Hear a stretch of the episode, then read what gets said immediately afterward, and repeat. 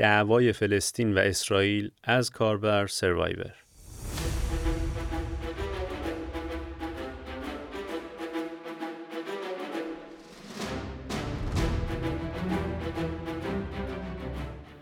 سلام رشتوخان هستم و این سی و هفتمین قسمت از پادکست ماست که در یکی از روزهای عواست آذر ماه 1402 خورشیدی ضبط میشه. برای شنونده هایی که تازه به ما پیوستن باید توضیح بدم که پادکست رشتوخان بازخانی برخی از رشته توییت هایی که در توییتر منتشر شدن. رشتوخان تلاش می‌کنه که شمار بیشتری از مردم از این مطالب بهره مند بشن. به ویژه کسانی که فرصت یا امکان مطالعه این متون رو ندارند. رشته توییتی که در این قسمت خواهید شنید به دعوای قدیمی فلسطین و اسرائیل پرداخته. این رشته توییت رو کاربر سروایور در 18 مهر 1402 خورشیدی برابر با 10 اکتبر 2023 میلادی نوشته و تا این لحظه بیش از 600 هزار بازدید داشته. لینک متن رشته رو هم در توضیحات پادکست گذاشتیم. بریم سر اصل مطلب.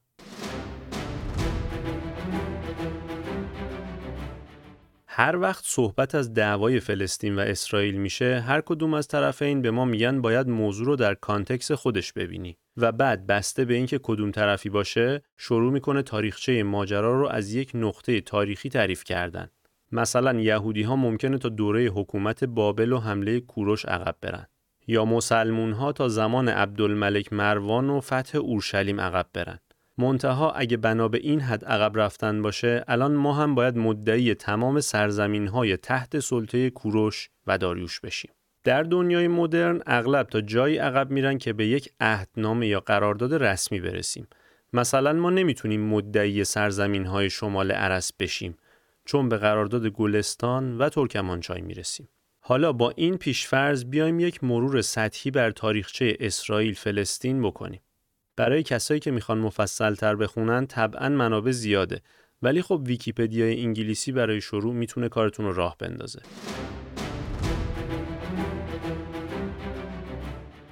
خب داستان از اواخر قرن 19 شروع می‌کنیم.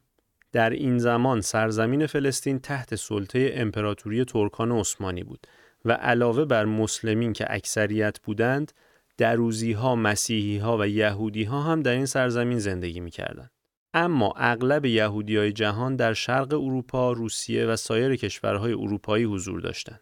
در نیمه دوم قرن 19 یهودی های ساکن اروپا و روسیه که دیگه از رفتارهای ضد یهودی هموطنها و دولتهاشون خسته شده بودند کم کم شروع می‌کنند به اینکه آقا جون چرا ما خودمون یک کشور نداشته باشیم این بحث طی سی چهل سال دائم در محافل و مجالسشون مطرح میشه تا اینکه بالاخره در سال 1897 اولین کنگره سهیونیستی در سوئیس برگزار میشه. قبل از اینکه داستان رو ادامه بدم اول ببینیم این سهیون و سهیونیست اصولا چیه. در کتاب مقدس یهودی ها سهیون نام تپه در اورشلیم که معبد مقدس بر روش بنا شده. منتها در جاهایی هم کل اورشلیم یا کل اسرائیل رو بهش سهیون میگن. وقتی کوروش به بابل حمله کرد و یهودیا رو نجات داد اغلب یهودیا به اورشلیم برگشتند و یهودی ها از این سفر تاریخی با عنوان بازگشت به سهیون یاد می‌کنند و خیلی براشون الهام بخشه.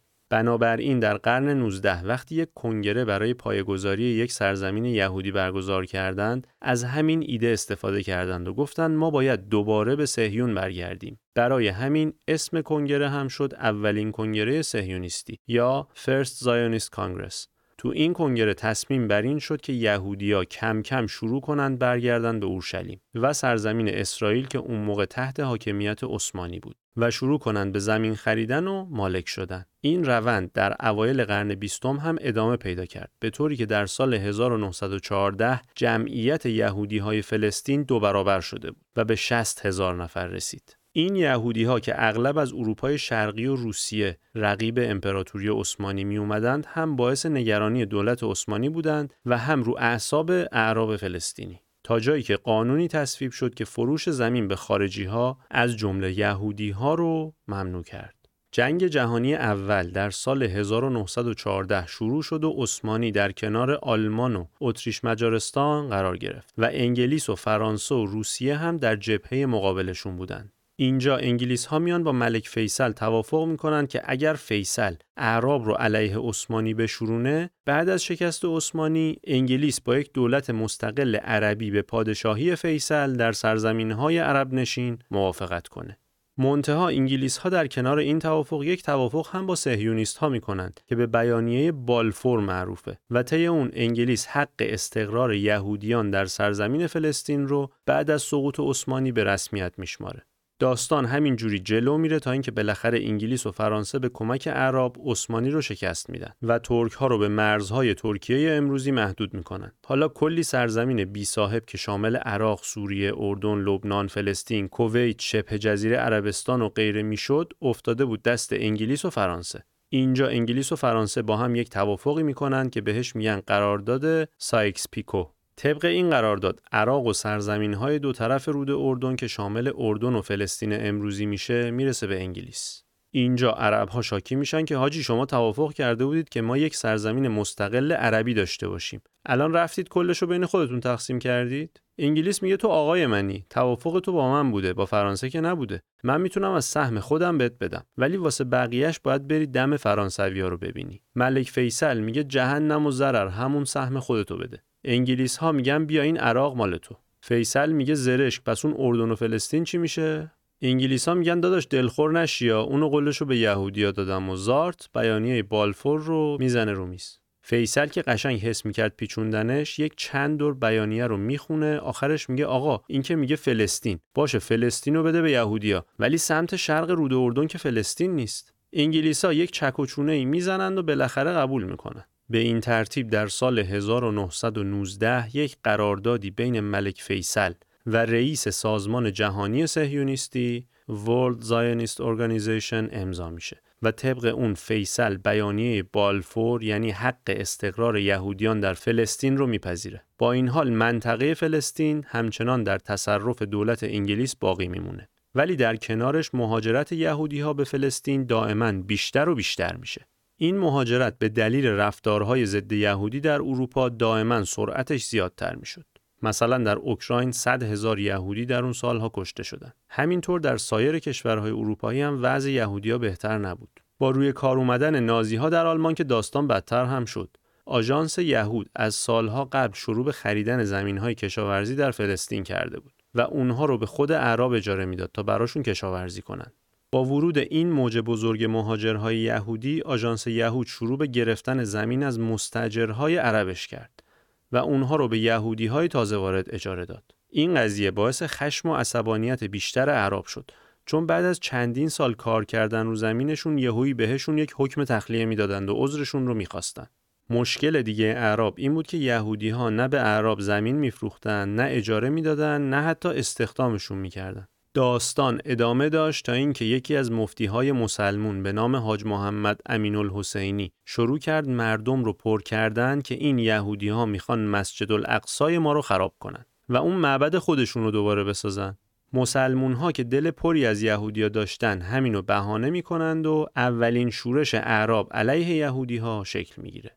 در پاسخ یهودی ها برای محافظت از خودشون اولین نیروی مسلح رو تشکیل میدن. که بهش می‌گفتن هگانا به عبری یعنی دفاع. این درگیری ها کم و بیش ادامه داشت تا اینکه در سال 1929 کشتار هبرون اتفاق افتاد که مسلمون ها میریزن تو خونه یهودی ها و اموالشون رو غارت می‌کنن و بین 67 تا 69 یهودی هم در این حمله کشته میشن داستان ادامه داشت تا اینکه جنگ جهانی دوم کم کم می‌رفت که شروع بشه. حاج محمد امین که همچنان شورش مسلمون ها علیه یهودی ها رو هدایت می‌کرد از سوی دولت انگلیس که رسما حاکم فلسطین بود تحت تعقیب قرار می‌گیره و سرانجام بعد از تعقیب و گریز پناهنده میشه به آلمان نازی. در سال 1937 که این دعوای اعراب و یهودی ها دائما بیشتر می‌شد انگلیس برای اولین بار پیشنهاد تشکیل دو دولت رو روی میز می‌گذاره. یهودی ها پیشنهاد و پذیرفتند منتها اعراب دادن هر گونه زمین به یهودی ها رو رد کردند و گفتند فلسطین کلش واسماس بنابراین انگلیس پیشنهاد یک دولت رو مطرح کرد که طبق اون مهاجرت یهودی ها به فلسطین محدود می‌شد و ضمناً محدودیت هایی هم برای یهودی ها در خرید زمین از عرب اعمال می‌شد. مسلمین این پیشنهاد رو دوست داشتند پس همین داستان ادامه پیدا کرد تا قضیه هولوکاست و کشتار یهودیان توسط هیتلر آغاز شد. اینجا بود که یهودیا دوباره مجبور شدن به فلسطین پناهنده بشن. منتها به دلیل محدودیت های توافق شده این کار رو به صورت غیرقانونی انجام می‌دادن که خب تنش رو دوباره بیشتر می‌کرد تا اینکه جنگ جهانی دوم شروع شد. در طول جنگ جهانی دوم هاجمین الحسین که به آلمان نازی پناهنده شده بود میره تو تیم نازی ها و فتوا میده که جنگ با انگلیس ها جهاد حساب میشه. هاجمین از هیتلر قول می‌گیره که در صورت پیروزی اعراب بتونن در فلسطین یک دولت مستقل درست کنن و کاسکوزه یهودیا رو جمع کنن. هیتلر هم که از خدا خواسته قبول می‌کنه. این موضع فلسطینی ها و عملیات کوچیکی که شبه نظامی های فلسطینی با نازیا ترتیب میدن حسابی میره رو مخ انگلیس ها و روابط انگلیس و فلسطینی ها بد و بدتر میشه. جنگ با شکست آلمان تموم میشه ولی اتفاق دیگه هم بعد از جنگ میفته. هتل کینگ دیوید در اورشلیم که هدکوارتر انگلیسیا بود به طور خودجوش منفجر میشه و کلی یهودی و انگلیسی میمیرن. این حادثه هم دوباره رابطه انگلیس ها و فلسطینی ها رو بدتر می‌کنه. به طوری که دیگه اون قضیه ممنوعیت مهاجرت یهودی ها به فلسطین جدی گرفته نمیشه و آژانس یهود به طور گسترده مهاجر یهودی از اروپا به فلسطین انتقال میده. داستان هولوکاست هم قشنگ یهودیا رو قانع کرده بود که اروپا جای موندن نیست. در سال 1947 سازمان ملل که تازه تشکیل شده بود کمیته ای رو معمور می‌کنه تا به قضیه فلسطین رسیدگی کنه. این کمیته که اتفاقا ایران هم توش حضور داشت پیشنهاد می‌کنه که ظرف دو سال دو دولت مستقل عربی و یهودی در فلسطین تشکیل بشه و دو شهر اورشلیم و بیت لحم هم تحت کنترل نیروهای بین المللی قرار بگیرن. هیچ کدوم از طرفین با این طرح حال نکردن. یهودی ها که کمی راضی تر بودن می‌گفتن اکثر ما تو اورشلیم ساکنیم. بعد اورشلیم رو بدیم بره.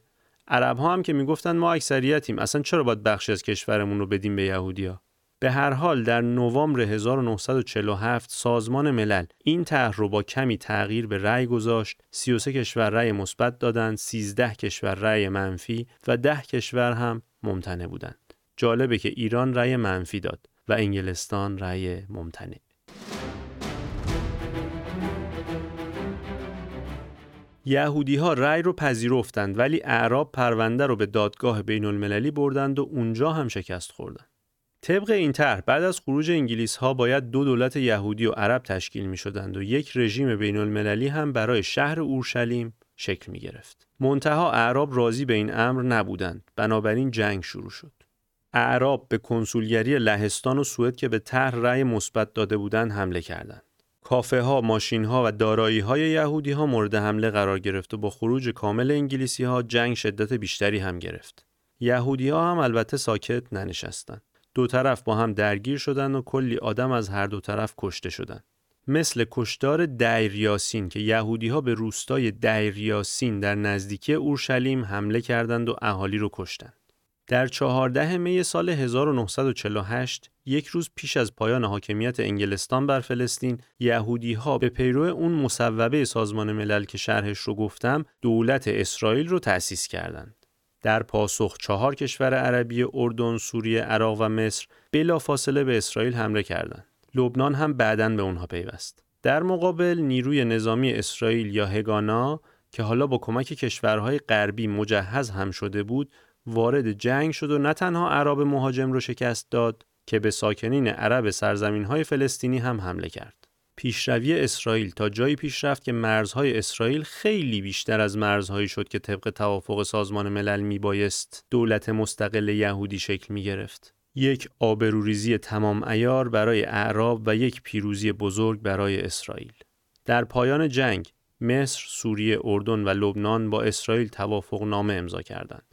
نوار غزه در اشغال مصر قرار گرفت و کرانه باختری رود اردن و بخش شرقی اورشلیم در اشغال اردن. بقیه سرزمین های فلسطین هم به تصرف اسرائیل در اومد. فلسطینی های ساکن سرزمین های تحت تصرف اسرائیل هم یا اخراج شدند یا خودشون فرار کردند. به این ترتیب حدود 700 هزار پناهنده فلسطینی شکل گرفتند که رهسپار لبنان و سوریه و اردن شدند. اردن به پناهنده ها شهروندی اردن داد. منتها سوریه و لبنان این کار رو نکردند. نه به خود پناهنده ها و نه نسل های بعدشون شهروندی اعطا نشد. در واقع این امر باعث شد که جمعیتی از آدم های بی پاسپورت و بدون حقوق شهروندی شکل بگیرند که بعد بهشون گفتند آوارگان فلسطینی.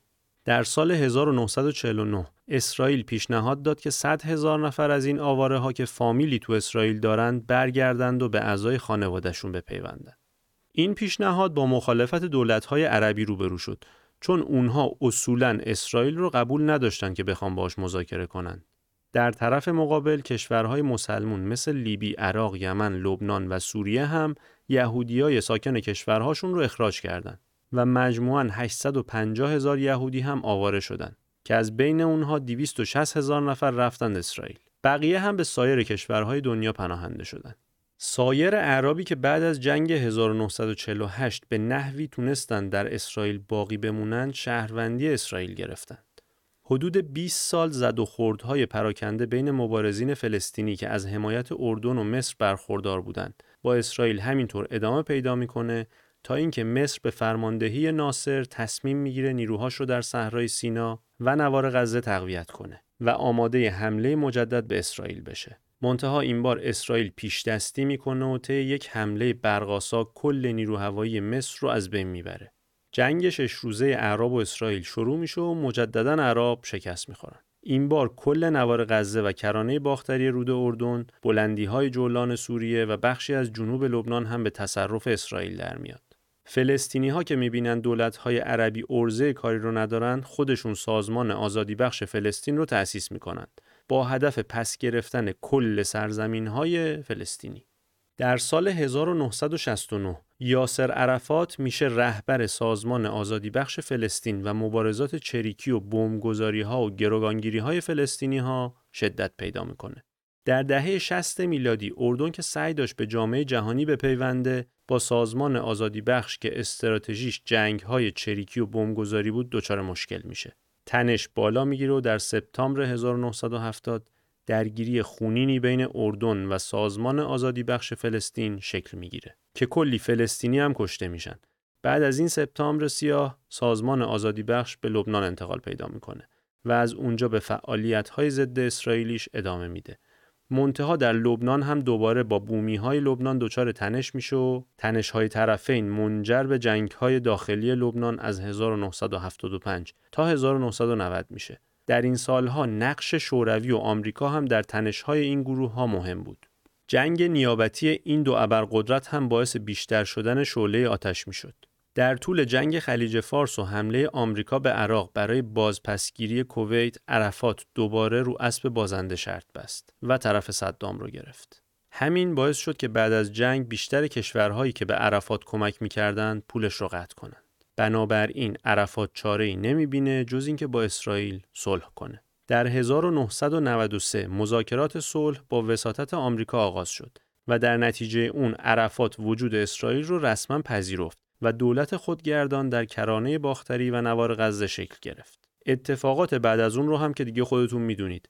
اسحاق رابین با مخالفت تندروهای اسرائیلی روبرو میشه و کشته میشه. حماس شکل می‌گیره که اصولا توافق عرفات با اسرائیل رو رد می‌کنه. اسرائیل تو کرانه باختری شهرک سازی می‌کنه. حماس عملیات تروریستی انجام میده و این دعوا همچنان ادامه داره.